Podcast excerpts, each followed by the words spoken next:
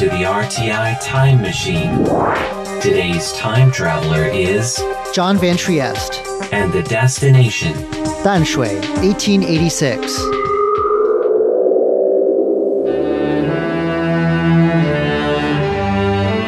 Danshui is a place of boardwalk entertainments and trendy eateries to the north of Taipei, where the Danshui River meets the sea. It's a historic place, with sites including a 17th century fort occupied by the Spanish, then the Dutch. But there's another fort here, less well known, up on an out of the way hilltop. It too is a foreign design, but the soldiers who were stationed here were not foreign. It was in fact a foreign invasion they hoped to head off. These were soldiers of Imperial China, and their brief time here during the 1880s and 1890s is remembered as a time when one government official tried to save Taiwan from what turned out to be inevitable. The solid masonry and brickwork here still stands, but that's about it, the rest having decayed away many years ago. That's why it's fortunate we've met up today with Ms. Chen, a volunteer guide here at the century old Houbei Fort, whose job it is to fill in the holes in the fort's story.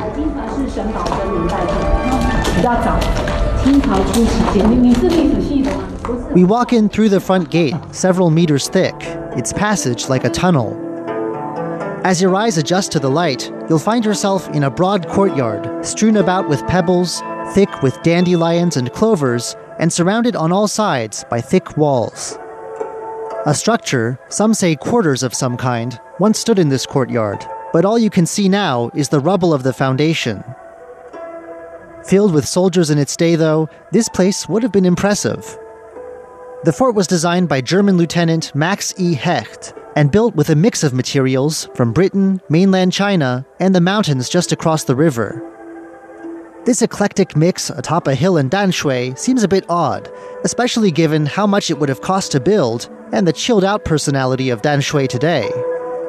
A place known for its giant ice cream cones and seaside caricatures hardly seems the kind of place you'd need something like this.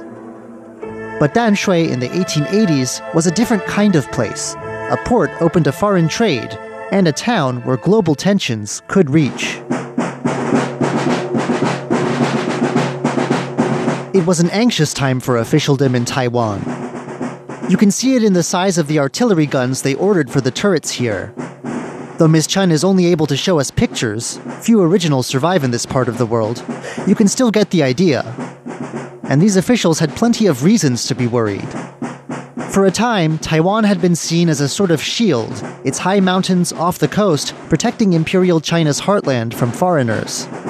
But in the 19th century, Taiwan became itself a target for foreign aggression. In 1874, rapidly modernizing Japan had sent an expeditionary force to Taiwan to punish an indigenous group for the killing of some shipwrecked sailors it claimed as subjects. The state of Taiwan's defenses and the fact that the empire didn't really control the whole island were both showing. More alarming for the Danshui area was the next attempt at a foreign landing, this time by French forces as part of a conflict over far off Vietnam. Maps inside one of the fort's bare and echoey chambers show how close to this spot they landed in 1884. The French landing failed, but anxiety over Taiwan's defenses rose, and it was clear something had to be done. Under mounting foreign pressure, Taiwan was declared an imperial province, and its first governor, Liu Mingchuan, went into action. Taiwan, he decided, would have to strengthen itself, and modernization would be key. Taiwan's first railway line was built on his watch, and undersea cables laid down during his tenure linked Taiwan with the outside world. And then there was the military side of this self strengthening. Critical points along the coast, points like this one, were to be fortified using the latest foreign methods.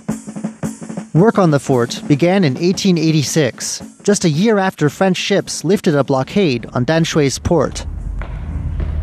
The results taking shape here on this hilltop were impressive for their time.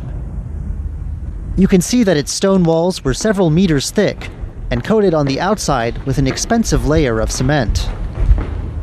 Off from the central courtyard on every side, there are arched chambers made with thick, expensive masonry, barracks of soldiers, and stores for gunpowder ready to fire the fort's artillery. And then, of course, there were the artillery guns themselves. We've already talked about how big they were, but they were also huge improvements over traditional cannons here.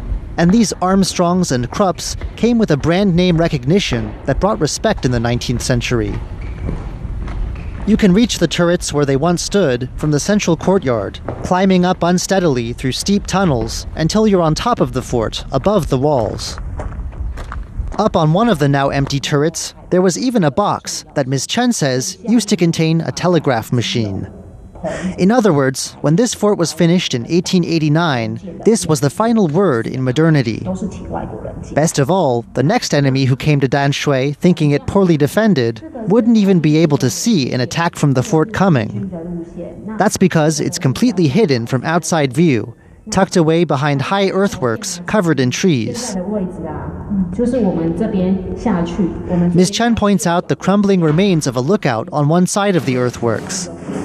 She says a signaler could have climbed up here and used flags to silently help the gunners lock on to their unseen targets. This was the kind of structure the governor might proudly call the key to northern Taiwan. Maybe that's the idea he had in mind when he ordered the words key and lock to the north gate inscribed above the fort's entrance. The fort was also a fitting final project for its German engineer, who would soon be buried in Danshui's foreign cemetery. Going in, we knew that Ms. Chen was an expert at filling in holes in the fort story. But we didn't realize that many of these holes are literal, all that's now left in these bare rooms to hint at what was once here. In the barracks, for example, there's an empty niche in the wall where Ms. Chen says an altar to the god of war would have once sat. Later, climbing back up to the turrets, we can see that the inside is indented with holes shaped like giant bullets. These holes, Ms. Chen says, would have been for keeping spare gunpowder on hand, just in case. She then invites me to try and squeeze inside one. It's just big enough. The strange entrance to one room is another example of the way you have to use clues in this fort to figure out what things were used for. The only way in or out is through two brick walls, broken up in places by arched entrances. But you can't enter or leave in a straight line. The entrances in the two brick walls don't line up. This is deliberate, Miss Chen says. We're standing in what was once a gunpowder store, and the misalignment was meant to help contain any explosion.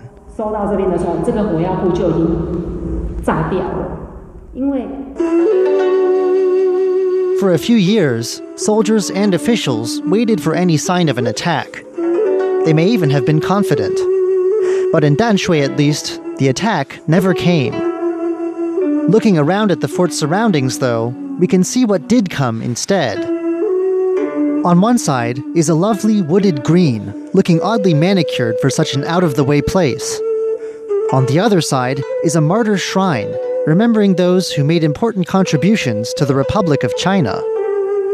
Ms. Chen says the wooded green to one side of us is a golf course, Taiwan's oldest, founded in 1919 and long a place where few Taiwanese could afford to come.